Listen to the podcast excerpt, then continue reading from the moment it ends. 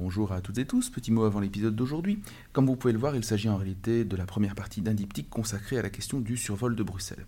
En fait, une fois que Olivier P et moi avons eu terminé l'interview, il nous est apparu qu'il était peut-être plus intéressant euh, de revenir dans une première partie sur véritablement le contexte de la recherche, qui était euh, en fait la raison pour laquelle à la base je souhaitais l'interroger. Donc ici, vous aurez euh, un historique assez long de la question du survol de Bruxelles, et dans la seconde partie de notre diptyque, on reviendra plus en avant donc sur la question véritablement de la mobilisation citoyenne et des différents mouvements de contestation qui ont émaillé la décennie 2000. Bonne écoute et à très bientôt.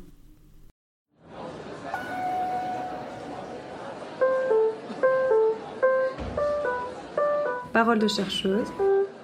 Parole de chercheur il n'y a pas du tout que la privatisation des compagnies aériennes qu'il faut prendre en considération ici dans notre euh, dossier, mais aussi la privatisation des euh, infrastructures et de la gestion des aéroports.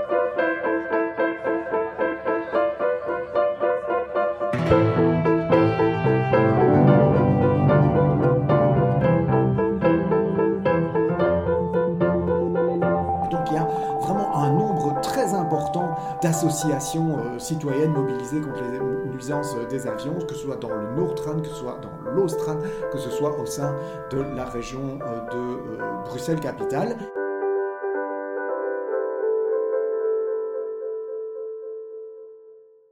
Bonjour à toutes et tous et bienvenue dans ce nouvel épisode de Parole de chercheur, Parole de chercheuse, le podcast de Lucé Louvain Saint-Louis-Bruxelles qui met les mains dans la recherche.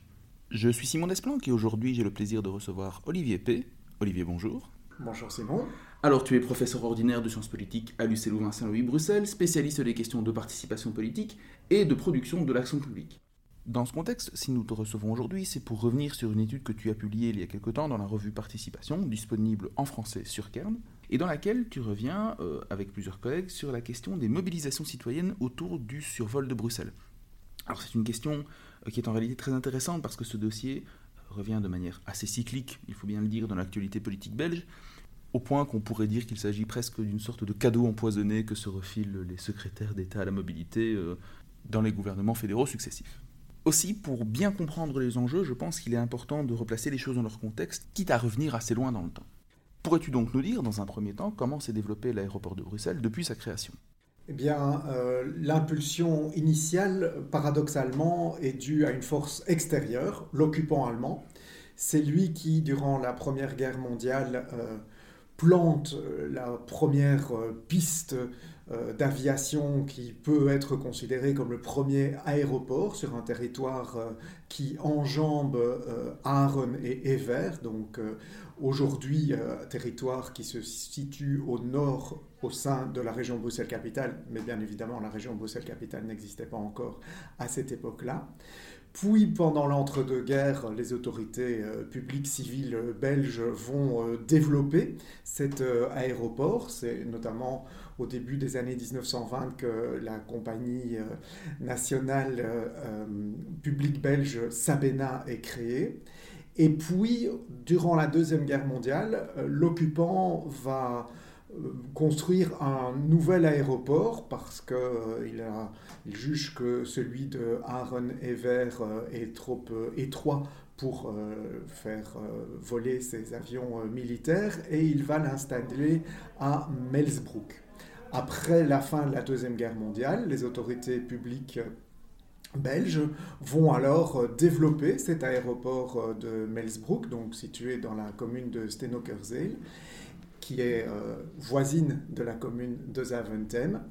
Et euh, c'est à partir de là qu'ils vont prolonger les pistes sur la commune de Zaventem, puis en fait euh, relocaliser l'aérogare étendue sur la commune de Zaventem. Et fin des années 1950, on va parler de l'aéroport de Bruxelles National ou de l'aéroport de Zaventem, sachant que euh, aujourd'hui cet aéroport de Zaventem en fait se situe sur quatre communes Stenokerzeel, Zaventem, mais aussi Mackelen et Kortenbeek. Donc précisons d'emblée qu'en fait, elles ne sont plus, l'aéroport n'est plus sur le territoire de la région bruxelloise comme il avait pu l'être la première piste, qui a servi ça d'aéroport militaire, mais également euh, d'aéroport civil dans l'entre-deux-guerres, qui est désormais intégralement situé sur le territoire de la région euh, flamande. Ça va avoir son importance dans la suite des évolutions. Précisons également qu'en fait, il est situé au nord-est de la région et qu'il euh, y a un point important d'un point de vue aérodynamique, c'est que les vents soufflent majoritairement dans la direction sud-ouest-nord-est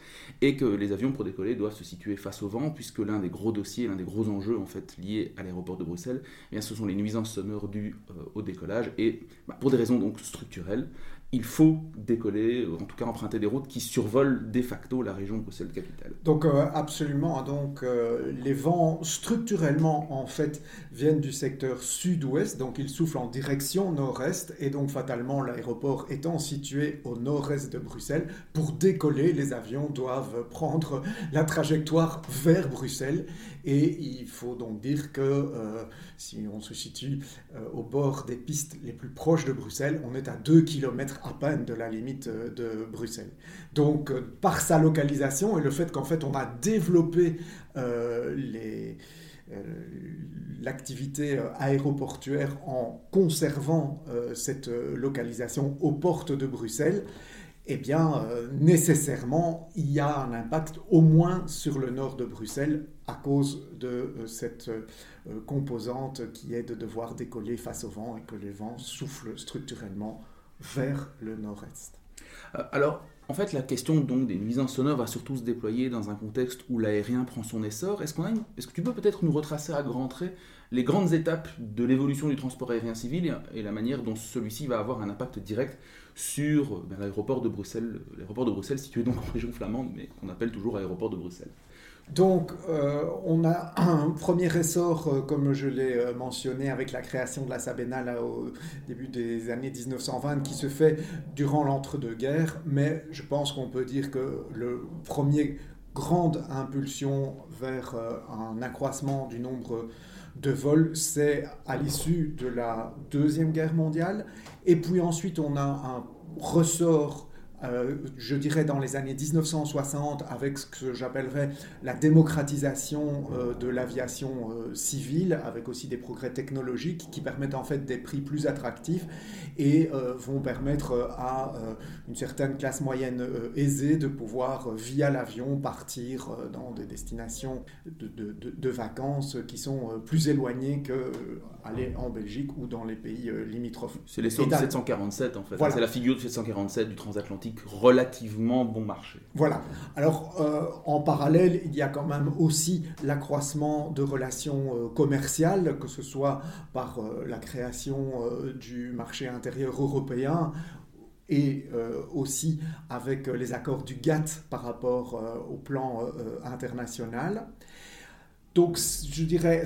deuxième impulsion ou accroissement, les années 1960 troisième euh, impulsion et accroissement, les années 1980, et celles-là vont vraiment donner un gros coup d'accélérateur euh, à l'accroissement euh, des vols, et c'est la libéralisation du trafic aérien qui va se marquer d'abord à l'international avec des accords euh, avec euh, euh, les États-Unis et puis alors surtout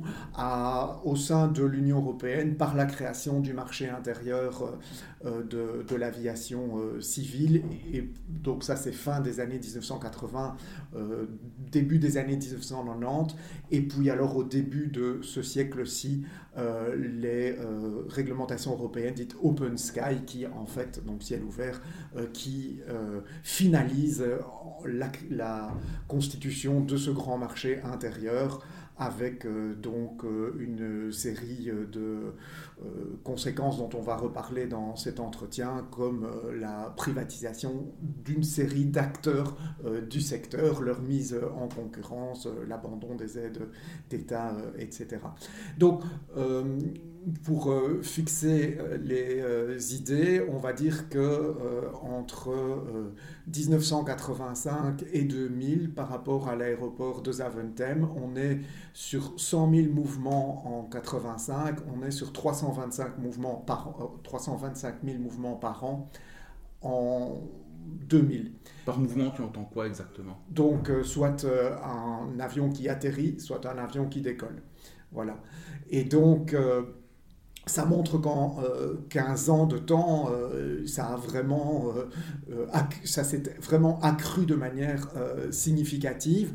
Alors depuis lors, il y a pu y avoir différents événements qui ont fait qu'on n'en est plus à un accroissement linéaire comme celui qu'on a pu évoquer donc entre 85 et 2000. Il y a d'abord eu le développement fort des aéroports régionaux et en particulier Charleroi euh, pour euh, le trafic de personnes, le transport de personnes, et Liège pour le transport euh, de, marchandises. il y a pu y avoir la délocalisation du hub de la société de courrier express DHL qui avait installé en fait son hub au milieu des années 1980 à Zaventem et qui en 2008 a choisi de le délocaliser à Leipzig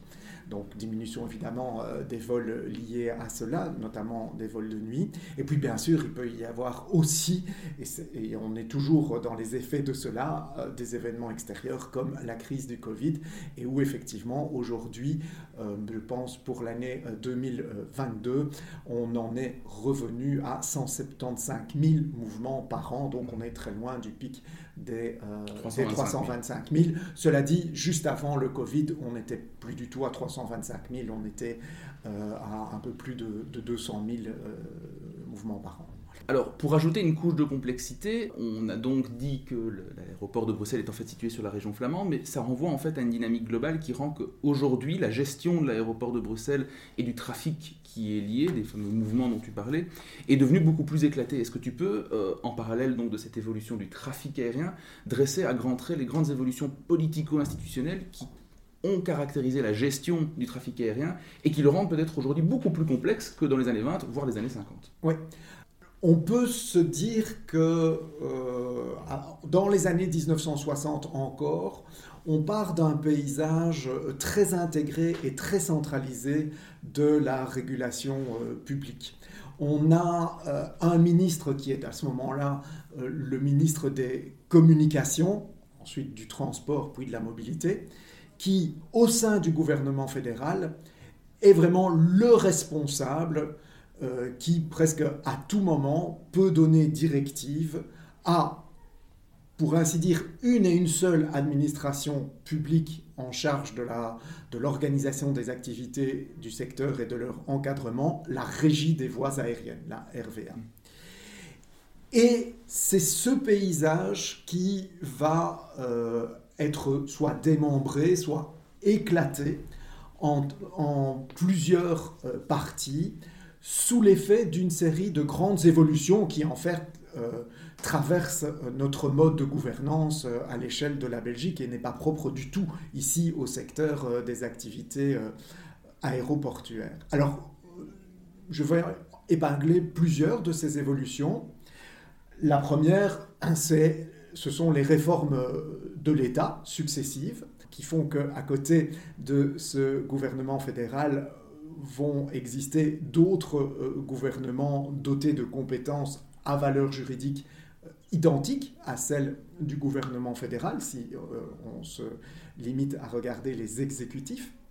C'est évidemment les gouvernements régionaux et communautaire, mais dans notre dossier, c'est purement régional. Pas. Voilà, c'est uniquement régional. Et euh, en termes de compétences, ce qui va être transféré aux gouvernements régionaux. Alors, ce sont les aéroports, sauf précisément celui de Zaventem, qui va rester dans le giron du gouvernement euh, fédéral. C'est la politique économique de portée régionale, et ça, ce n'est pas rien par rapport au rayonnement, évidemment, de l'aéroport de Zaventem, situé au port de Bruxelles, mais en région euh, flamande, c'est aussi la politique de protection de l'environnement, en ce compris les normes de bruit, et normes de bruit qui peuvent évidemment être établies par rapport aux avions. Et dans l'histoire Ici, cela va avoir de l'importance parce que la région Bruxelles-Capitale, fin des années 1990, va établir des normes de bruit beaucoup plus sévères, beaucoup plus strictes que les normes de bruit établies par la région flamande. Et donc là, il va y avoir en fait euh, des autorités publiques qui ne vont pas du tout tirer dans le même sens. Et euh, notre fédéralisme à l'échelle de la Belgique, c'est un fédéralisme vraiment très horizontal où euh, s'il n'y a pas de volonté de, conclure un accord entre les autorités publiques concernées, eh bien il n'y a pas d'accord et chacun, chacune de ces autorités continue de tirer dans la voie qui lui est propre, même si d'un point de vue global c'est contradictoire, c'est euh, incohérent. Par rapport à ce que tu dis, ce qui est intéressant, c'est que malgré tout, on a quand même décidé de garder dans le giron du fédéral la gestion économique de l'aéroport. Comment ça se fait peut-être euh, parce que, Oui, parce qu'on a considéré en fait que c'était euh, justement une activité de portée nationale. Hein. donc même si il s'appelle désormais Brussels Airport, en tout cas au cours des réformes de l'État successives, on a continué à le voir comme étant l'aéroport national et que dès lors, euh, au même titre que des établissements euh, scientifiques fédéraux, on considère que euh, ça a une dimension nationale et donc ça ne doit pas euh, tomber dans l'escarcelle des compétences des régions. Mais donc à côté de ce micmac institutionnel très belgo-belge, et j'ai une pensée émue pour nos éditeurs francophones, suisses ou français qui vont devoir essayer de comprendre comment on en est arrivé là, peut-être qu'un jour on en parlera, il y a également toute une dynamique, cette fois-ci liée à des dynamiques de privatisation, libéralisation, mise en concurrence. Est-ce que tu pourrais peut-être nous en toucher là aussi un mot? Oui, donc euh, c'était ce dont j'ai parlé euh, tout à l'heure, une dynamique ou si on veut la voir dans une histoire de temps long, qui commence déjà en fait euh, à la toute fin de la Deuxième Guerre mondiale avec euh, les accords qui sont signés dans le cadre de la constitution de l'OACI, l'Organisation de l'aviation civile euh, internationale. Euh, avec euh, donc euh, des acceptations mutuelles que des compagnies aériennes d'États étrangers viennent sur des aéroports nationaux, voire même fassent des vols réguliers à destination de ces aéroports nationaux. Mais comme je le disais, c'est surtout le mouvement de, entre guillemets, dérégulation, dans le sens dérégulation publique pour la jouer selon une logique marchande, concurrentielle et privée, qui va venir des États-Unis, hein, au gouvernement Reagan, euh, de l'administration Reagan pardon, euh, républicaine euh, au début des années 1980, qui va déjà mettre un coup d'accélérateur, et puis alors avec l'acte unique européen, 86. comme voilà 86 comme première euh, étape, je dirais, d'un processus alors de construction de ce qu'on va appeler le marché intérieur euh, du transport euh, par avion et qui va avoir pour conséquence la privatisation de toute une série d'acteurs, donc les compagnies aériennes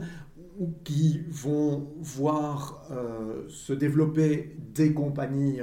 privées à leur côté, avec des modèles économiques parfois différents, les fameuses euh, low-cost companies, hein, Ryanair est euh, un des euh, porte-drapeaux. Des compagnies publiques vont subsister, alors si elles arrivent à avoir euh, un positionnement sur le marché qui leur permet de subsister. Je dis ça puisque Sabena est tombé en faillite en 2001 et n'existe plus euh, depuis lors, mais de toute manière vont subsister dans un rapport euh, à leur État national qui sera très très différent puisque interdiction que cet État les aide puisque ce serait considéré comme une entrave au marché. voilà, une entrave au marché par rapport aux lois de la, de la libre euh, concurrence. Il n'y a pas du tout que la privatisation des compagnies aériennes qu'il faut prendre en considération ici dans notre euh, dossier, mais aussi la privatisation euh, des infrastructures et de la gestion des aéroports. Et en particulier, donc, c'est ce qui va se passer pour l'aéroport de Zaventem en, plusieurs phases, mais au milieu de la première décennie 2000, c'est le point de bascule vers la privatisation donc transféré à une société euh, anonyme de droit privé, euh, de la gestion de l'aéroport euh, de Zaventem, y compris de la propriété des infrastructures, sauf celles qui concernent le contrôle aérien. Et cette société anonyme est en fait détenue à hauteur de 75% de ses actions par un consortium privé australien. C'est l'État belge qui détient les 25% restants. Donc pour résumer, on a affaire à une privatisation qui concerne à la fois le transport en tant que tel, mais également les bâtiments qui sont gérés donc par ce fameux fonds de pension euh, australien à plus de 70, à, 75% et dont l'État belge est un actionnaire minoritaire. Voilà. Et, donc évidemment, euh, par rapport à la régulation des activités, c'est un élément de tension supplémentaire dans le sens où on a là maintenant un acteur qui pousse, c'est la logique même euh, d'un acteur privé de marché, à développer sa part de marché, à développer son chiffre d'affaires et ses bénéfices, et donc, a priori, à accroître le nombre de vols, euh, malgré les éventuelles nuisances qui peuvent être euh, associées au vol des, avions. Et donc, par rapport à mon paysage initial, en fait, il ne reste plus euh, dans le paysage de la régie des voies aériennes que les missions de contrôle aérien euh, qui ont été confiées alors euh, à Belgo Control. À Belgo Control. Belgo Control, donc, qui est le nouveau nom de la régie des voies aériennes, mais réduite à uniquement cette mission de contrôle aérien, mais surtout qui va voir son statut juridique changer dans un mouvement de distanciation plus grande à son intégration euh, au sein de l'administration publique euh, fédérale, donc sous forme d'une entreprise euh, publique autonome, comme la Poste a pu l'être aussi à un moment, et d'autres grandes administration publique euh, de l'État fédéral euh, par le passé. Et donc, ce qui veut dire quoi? Ça veut dire que euh, le ministre des Transports ou de la Mobilité a beaucoup moins son mot à dire directement sur euh, des décisions qui vont euh, constituer euh, la régulation en fait des activités liées à l'aéroport de Zaventem. Parce qu'en fait, avec une entreprise publique autonome, l'État fédéral va conclure des contrats de gestion quinquennaux, donc qui portent sur 5 ans, et qui balisent en fait la marge de manœuvre autonome que dans le cadre de ces contrats, ces entreprises vont acquérir. Et je dirais qu'ici, le degré de, de, pouvoir d'action autonome de Belgo Control, qui s'appelle maintenant depuis euh, ces dernières années Skies, euh, est encore accru par des spécificités propres à l'activité euh, des avions, qui est qu'il peut y avoir des circonstances particulières, mmh. réorientation des vents, des vents plus forts, etc., que, entre guillemets, en temps normal, qui vont donner euh, un pouvoir euh, direct, évidemment, euh, à, à Sky et à ses contrôleurs aériens pour orienter tel vol vers tel couloir aérien plutôt que tel autre qui aurait dû être emprunté en principe s'il n'y avait pas eu ces circonstances particulières ou sur telle autre piste de l'aéroport de Zaventem plutôt que celle-ci qui aurait dû, en principe, s'il n'y avait pas eu de circonstances particulières, être euh, utilisée. Et donc ça donne une euh, impression qu'en fait, il y a là un certain pouvoir de décision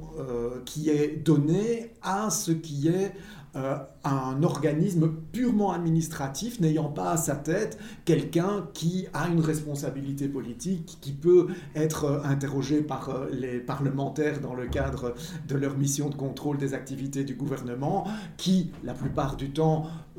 est redevable vis-à-vis de l'électeur, ne fût-ce que parce qu'il va se représenter auprès des électeurs pour capter ses suffrages pour la législature suivante, etc., etc.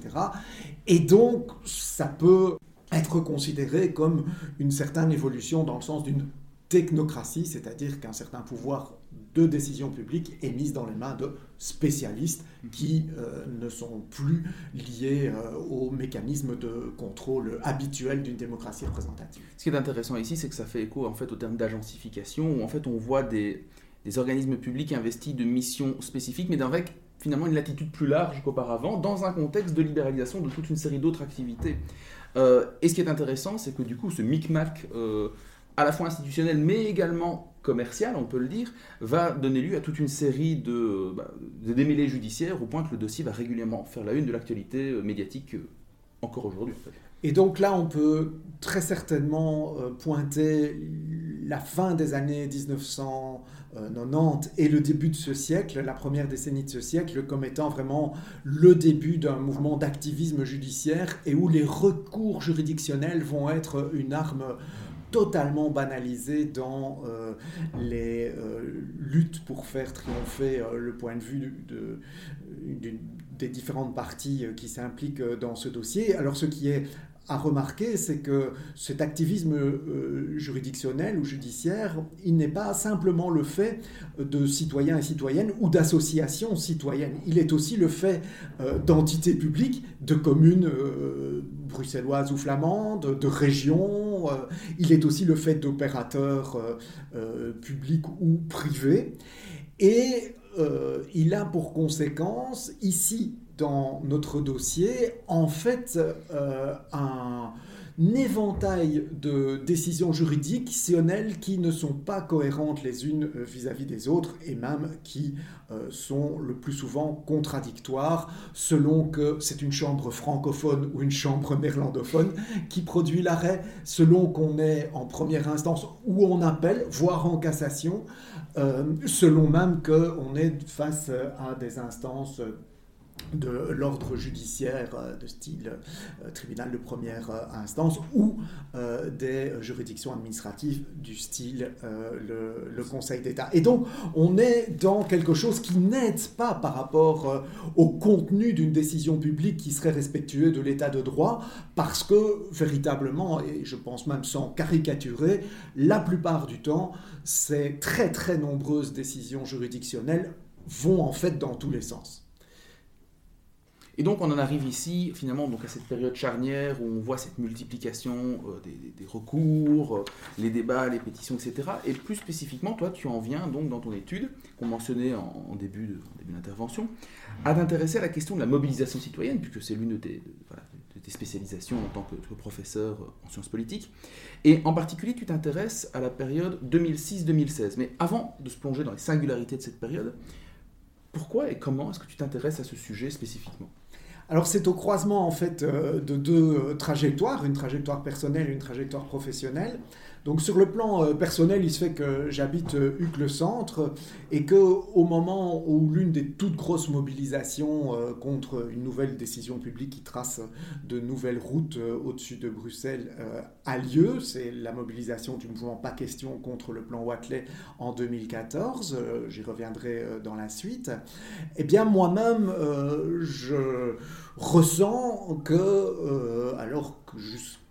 il n'y avait pas vraiment d'avions euh, qui circulaient euh, au-dessus ou proche euh, de mon habitation, c'est bien le cas, et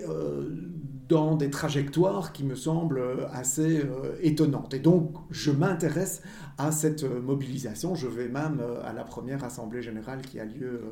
euh, au centre culturel d'Odergem en, automne 2014. Oui, parce qu'il faut bien insister sur un point, on entend parfois dans les médias ou sur les réseaux sociaux, enfin il faut toujours s'abstenir de lire les commentaires des réseaux sociaux, mais parfois ils nous tombent dessus, des commentaires de gens qui se pensent malins en disant oui mais bon il ne fallait pas habiter euh, à côté d'un mm-hmm. aéroport pour ensuite se plaindre des nuisances sonores. En fait, et tu viens de le souligner, les tracés évoluent et c'est là tout l'enjeu du débat. Absolument, oui, c'est que surtout dans ce dossier-ci, euh, on peut dire qu'on n'est euh, pas vraiment sur une stabilité de la décision publique. Au contraire, elle est très fluide, très labile, elle change, si pas d'une semaine à l'autre, mais en tout cas très, très très régulièrement sur une période de temps comme 20 ou 25 ans ici. J'en reviens donc à mes deux trajectoires qui m'ont mené à m'intéresser ici à, à, cet enjeu. à côté de la trajectoire personnelle, il y a la trajectoire euh, professionnelle qui euh, me fait rencontrer en fait un collègue que je ne connaissais pas du tout, qui s'appelle Jean-Gabriel Contamin, qui est politologue et qui aujourd'hui est doyen de la faculté euh, de droit et de sciences politiques de l'université de Lille. Et il se fait que ce collègue a défendu une thèse en 2001 sur la pratique pétitionnaire en France sur du temps euh, long, puisqu'évidemment la pétition c'est euh, une pratique euh, démocratique très vieille. Alors évidemment en 2001, inutile de dire que ce qui était son objet d'étude, c'était les pétitions papier. Ça va et, puis, changer. et puis dix ans plus tard,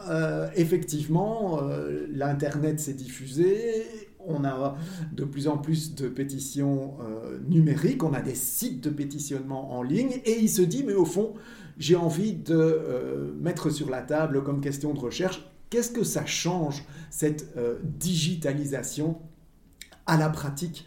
du pétitionnement? Et il se dit qu'une bonne idée serait euh, d'obtenir euh, d'un site de pétitionnement en ligne français euh, la base de données, hein, donc avec les pétitions, avec les adresses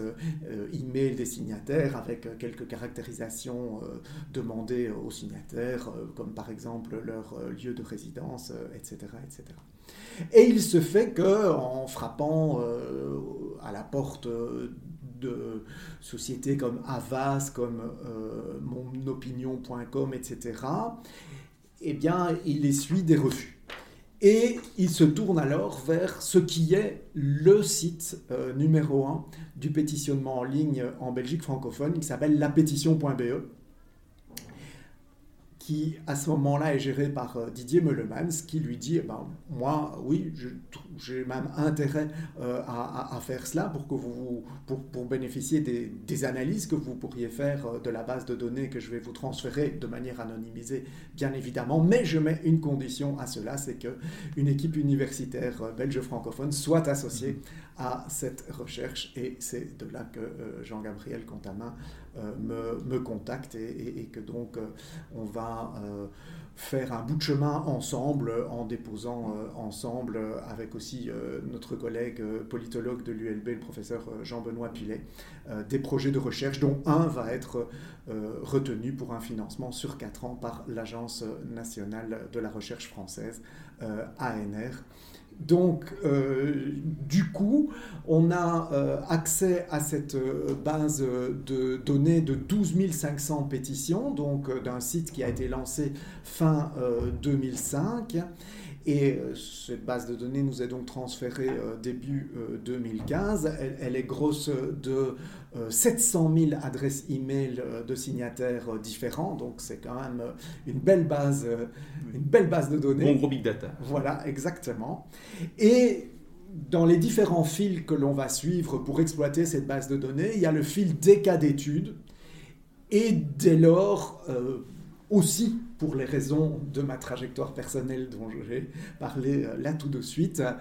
j'ai suggéré qu'on prenne comme cas d'étude les pétitions concernant le survol aérien de Bruxelles et de sa région. Donc il y avait 13 pétitions qui avaient été euh, postées donc, entre 2006 et 2016. En fait, la base de données nous est transmise en 2015, mais nous allons euh, prolonger notre période d'étude par euh, étude de pétition sur euh, le site public de euh, la pétition.be jusqu'à 2016 parce que c'est une période où il y a quand même un certain nombre de pétitions qui sont postées en lien toujours avec le survol. Donc ça nous paraissait intéressant d'aller jusqu'à jusqu'à 2016. Mais ce qui est intéressant, c'est que ces pétitions, quelque part, elles sont le miroir de l'évolution aussi des, fameuses routes de survol de Bruxelles. Euh, est-ce que tu pourrais, dans un premier temps, donc revenir sur cette séquence 2006-2016, cette fois en termes de survol? Quelles sont en fait les routes qui vont être empruntées? Et dans quelle mesure est-ce que euh, l'évolution de ces routes se reflète elle-même dans la nature des pétitions, euh, des pétitions que tu as analysées? Alors, donc, il y a vraiment un, un, grand nombre de routes, mais pour essayer d'être très simple, je dirais que en gros, et je vais me limiter ici à la question du décollage, même si la question de l'atterrissage euh, peut aussi susciter des mobilisations, et de plus en plus d'ailleurs euh, à partir de 2015-2016 dans le nord-ouest euh, de Bruxelles, Berkem, Kuckelberg, Kuckelberg jette au-dessus de voilà, la partie de, de, Neder, etc., pour une question précisément de, de vent qui serait moins souvent du secteur sud-ouest et donc qui obligerait en fait à emprunter des routes qui a priori n'étaient pas les routes de principe oui, un, avion atterrit et décolle face au vent. Voilà, face au vent, exactement. Mais donc ici, pour la simplicité, je vais uniquement retenir l'enjeu du décollage, pas de l'atterrissage. Et donc, pour simplifier, euh, le décollage offre euh, donc euh, trois grands couloirs aériens dans les décisions publiques. Le premier, c'est un virage à droite qui envoie les avions vers la, le, tout nord de la région Bruxelles-Capitale et surtout la périphérie nord, donc le Noordrand euh, en néerlandais, avec des communes euh, comme euh, Grimbergen ou comme Meise ou comme Londerzeel, un peu plus loin. et là, on peut avoir alors encore de multiples euh, possibilité euh, de dispatcher euh, les avions qui ont emprunté ce virage à droite, dont une des grandes, c'est de contourner par l'ouest la région de Bruxelles-Capitale en suivant le ring ouest et donc en passant à ce moment-là par des communes situées également en région flamande comme Wemmel, Zelik, Dilbeek. Et euh, c'est aussi un premier vivier, le Nordrand, euh, fort de mobilisation, mhm. à la fois pétitionnaire, mais aussi euh, avec d'autres moyens, contre les nuisances des avions, essentiellement donc de néerlandophones vivant dans ces territoires de la région flamande. L'autre euh, grande euh, possibilité donc, de décollage des avions euh, incluses dans les décisions publiques, c'est celle qui envoie vers un virage court à gauche vers la périphérie ouest, alors qui mord un peu sur des communes qui sont vers la périphérie est, pardon, qui mord un peu sur des communes de la région Bruxelles-Capitale qui sont situées à l'est euh, de celle-ci, comme les deux Woluwe, mais qui surtout impactent euh, des euh, communes qui sont situées donc dans la région flamande, comme Wezenbeek, Kreinem, Tervuren et même un peu plus loin, Louvain. Et là, à la différence de ce que j'ai dit par rapport au Nordrand, ici dans l'Ostrand, donc la périphérie ouest, on a euh, une part euh, des euh, mobilisations contre les nuisances qui sont alimentées par des habitants et des habitantes francophones, parce que par exemple, ceux-ci sont majoritaires dans une commune comme Wezenbeek. Pour être complet, un peu plus loin, on a aussi euh, un impact sur des communes euh, du Brabant wallon. Mhm. On parle de La Hulpe, on parle d'Ohain, de Lannes, qui vont aussi alimenter euh, des dynamiques pétitionnaires, mais ici j'ai resserré moi ma focale sur la périphérie immédiate. La périphérie immédiate et la région de Bruxelles-Capitale. Et en fait, la troisième grande voie de décollage incluse dans ces décisions euh, publiques pour euh, les euh, avions au départ de l'aéroport de Zaventem, j'allais dire que c'est d'abord tout droit, et puis, donc tout droit là, on s'enfonce dans la région de Bruxelles-Capitale, et puis alors, ils descendent et vont couper de part en part la région de Bruxelles-Capitale le plus souvent par une route qui s'appelle la route du canal. Et historiquement, avant ça, en, ce qui concerne euh, les vols euh, de nuit et euh, le week-end, par une autre route qui n'est pas exactement celle du canal, mais grosso modo on peut dire euh, qui euh, euh, lui est semblable et qui s'appelle la route Chabert, et donc du nom en fait encore d'un secrétaire d'État d'un gouvernement fédéral à l'époque qui s'occupait des affaires bruxelloises, donc qui était membre du CVP, donc l'actuel CDMV, Parti social chrétien flamand voilà, donc ça, et, alors évidemment, on, va voir un petit peu plus tard dans notre entretien que euh, ce n'est pas simplement parce que euh, un quartier ou une commune euh, de la région de Bruxelles-Capitale était traversée, donc impactée par le bruit des avions, que nécessairement ça en faisait un terreau de mobilisation pétitionnaire. Et donc là, ce sera intéressant de nous apesantir sur des éléments explicatifs qui peuvent donc justifier que dans certains cas, oui, des communes euh, ou des quartiers impactés vont euh, être euh, productrices de pétitions et de signatures, et même nombreuses de ces pétitions, et dans d'autres cas, pas du tout. Mais donc ça, on va, on, va, y revenir, parler un peu. Et donc, et, donc, voilà, ça c'est le, le, cadre général.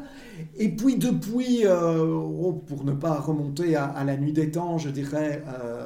1999, donc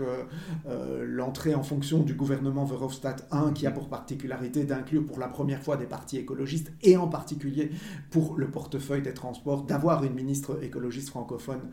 qui en a la responsabilité, donc Isabelle Durand. À partir de là, les plans vont se succéder. C'est comme ça qu'on va parler de ces euh, grandes décisions publiques euh, en la matière et vont porter le nom euh, des ministres ou secrétaires d'État en charge donc de cette régulation des activités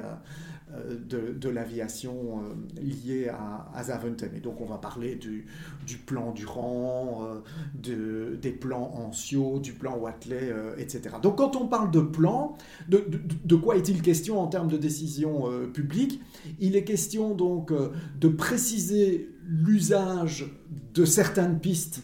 parmi euh, les trois pistes qui euh, constituent les pistes de l'aéroport de Zaventem. Trois pistes et en fait six parce qu'une même piste peut servir soit pour le décollage, soit pour l'atterrissage. Elle ne porte pas évidemment les mêmes coordonnées selon que ce soit pour le décollage ou pour l'atterrissage. Donc ça c'est première dimension des plans c'est les usages des pistes, et évidemment ça oriente déjà sur certaines zones le bruit des avions.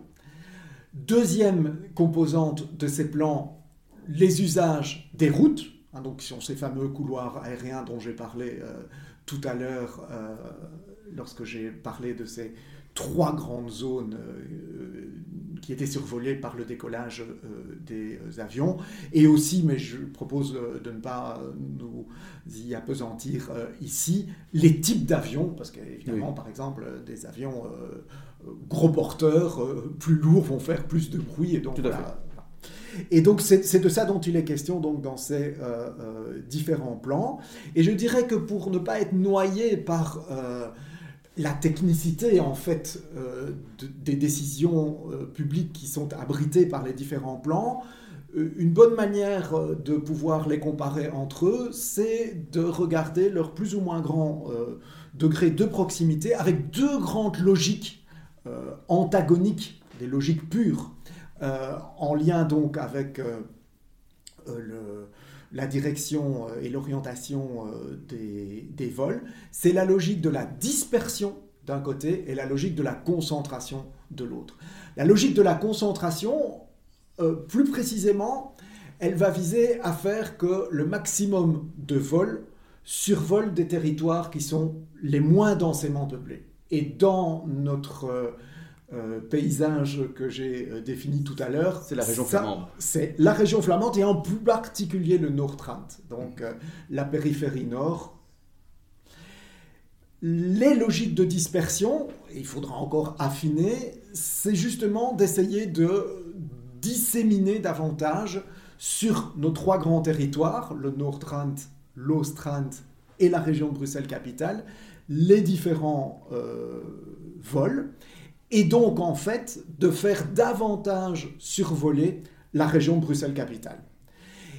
Et ensuite, on peut encore se dire, évidemment, euh, pour pouvoir les distinguer entre eux, ces plans qui sont davantage en affinité avec la logique euh, de la dispersion, euh, regardons la répartition hein, de, des vols au Nordran, dans la région Bruxelles-Capitale et dans l'Ostrand. Hein. Ce n'est pas nécessairement un tiers, un tiers, un tiers, on est bien d'accord, dans tous les plans, loin de là.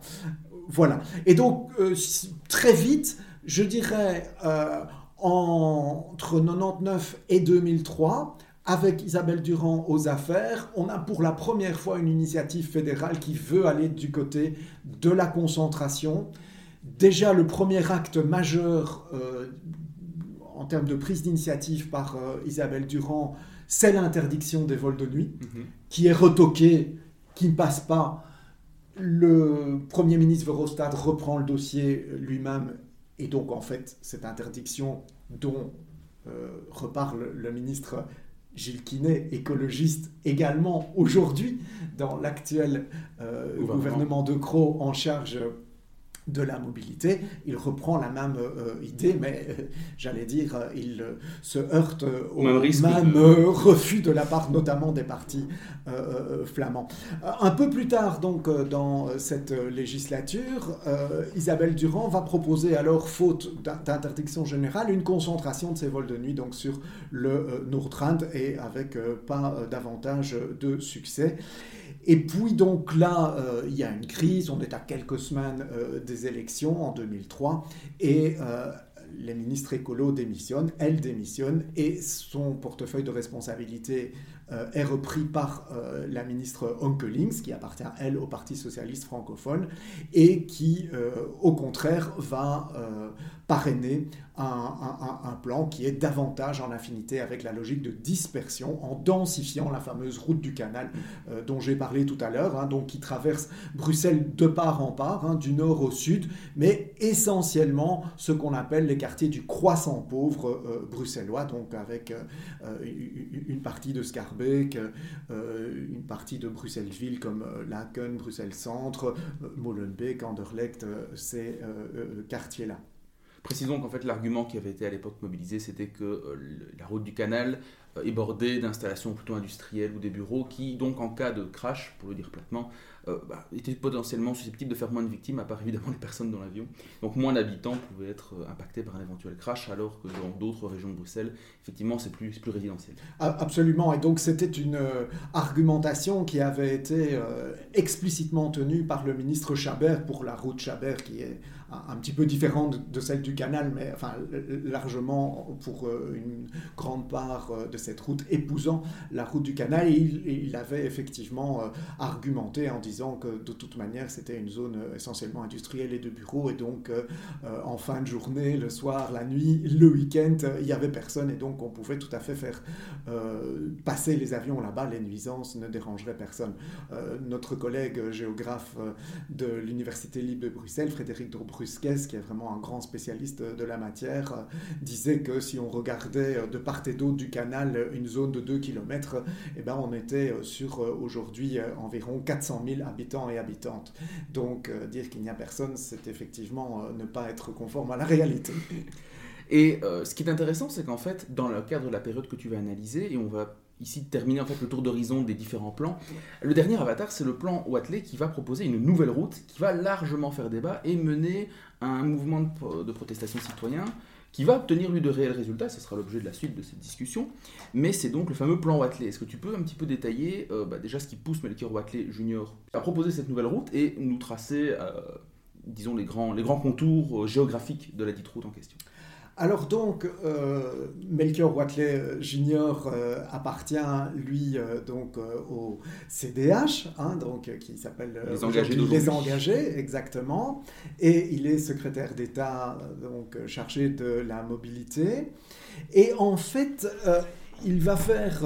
atterrir, si je puis dire, un plan qui comprend plusieurs étapes dont la dernière est celle qui va être la plus euh, médiatique, mais d'autres étapes euh, antérieures vont aussi susciter des mobilisations euh, pétitionnaires. Et ce plan, en plusieurs étapes, est en fait le fruit de tout un travail en intercabinet qui avait déjà commencé sous le gouvernement précédent. Donc Melchior Watley arrive aux affaires dans le gouvernement d'Irupo à la fin des années, de l'année 2011. Euh, et euh, il euh, va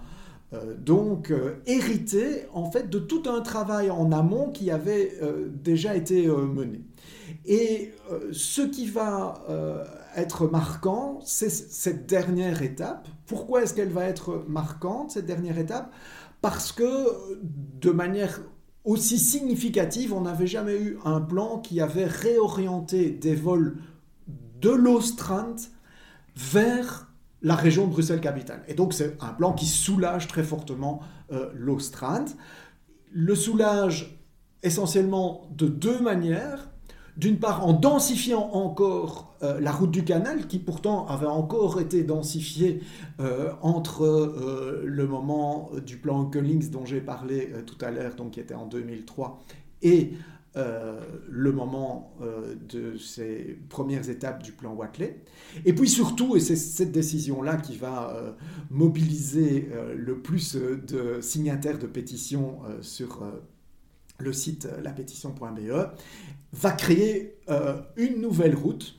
qu'on va qualifier de virage de gauche, mais large et non pas court comme celui que j'ai évoqué euh, précédemment et qui existe depuis longtemps, et qui donc va rentrer beaucoup plus euh, au sein de la région de Bruxelles-Capitale, va continuer à affecter les deux Woluwe, mais plus les mêmes quartiers, donc ceux qui sont plus à l'intérieur de la région de Bruxelles-Capitale plutôt que ceux qui sont adjacents à la région euh, flamande, et puis surtout vont impacter d'autres communes qui ne l'avaient pas été, un peu Etterbeek et XL, et surtout Odergame et Watermal-Boisfort, dont viendront l'essentiel euh, des pétitions et des signataires euh, de ces euh, pétitions. Et donc, en particulier là, va être mis sur pied un nouveau euh, mouvement, parce que je n'en ai pas parlé jusqu'à maintenant, mais euh, effectivement, il n'y a pas simplement comme mode de mobilisation citoyenne contre euh, les nuisances associées au, au, vol des avions depuis ouvert l'aéroport de Zaventem. On a aussi évidemment toute une série d'autres moyens d'action et la création d'associations. Et donc il y a vraiment un nombre très important euh, d'associations euh, citoyennes mobilisées contre les nuisances euh, des avions, que ce soit dans le Nordtran, que ce soit dans l'Austran, que ce soit au sein de la région de Bruxelles-Capitale. Et donc là, cette dernière étape du plan Watley va susciter la création d'une nouvelle association, le mouvement Pas Question, qui va donc être porteur de cette pétition qui va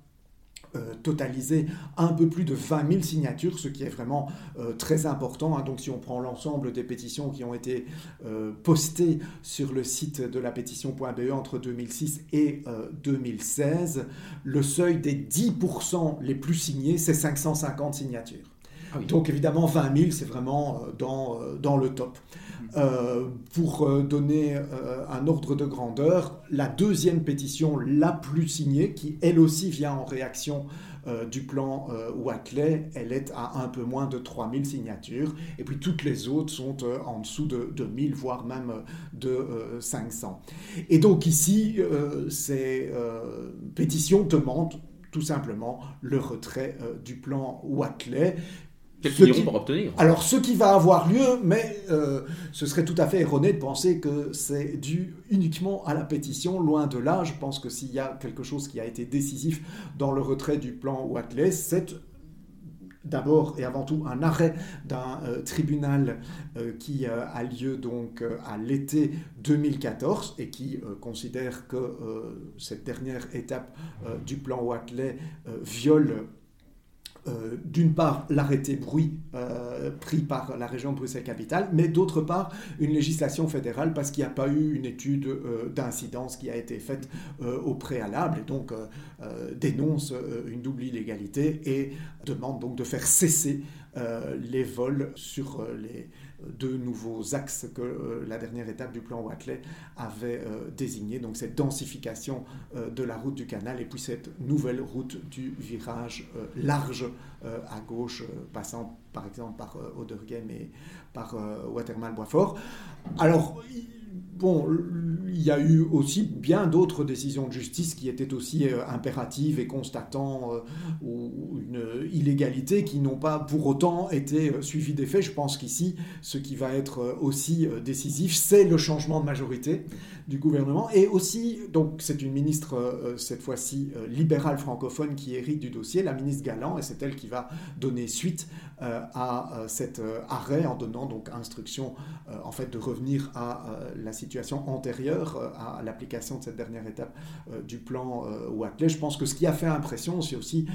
des mobilisations très denses de militants du mouvement Pas Question lors de la campagne électorale à aller perturber des meetings des candidats et des candidates du CDH, etc., qui montraient vraiment une détermination forte et où ben, il a pu y avoir aussi à ce moment-là de l'écoute de la part de partis concurrents de celui du CDH en campagne électorale, euh, se disant plus ouvert à accueillir euh, les euh, revendications du mouvement Pas Question. Voilà donc pour la première partie de cet entretien, et comme annoncé au début de cet épisode, nous nous retrouverons donc très bientôt pour la suite et la fin de cette discussion. Au revoir.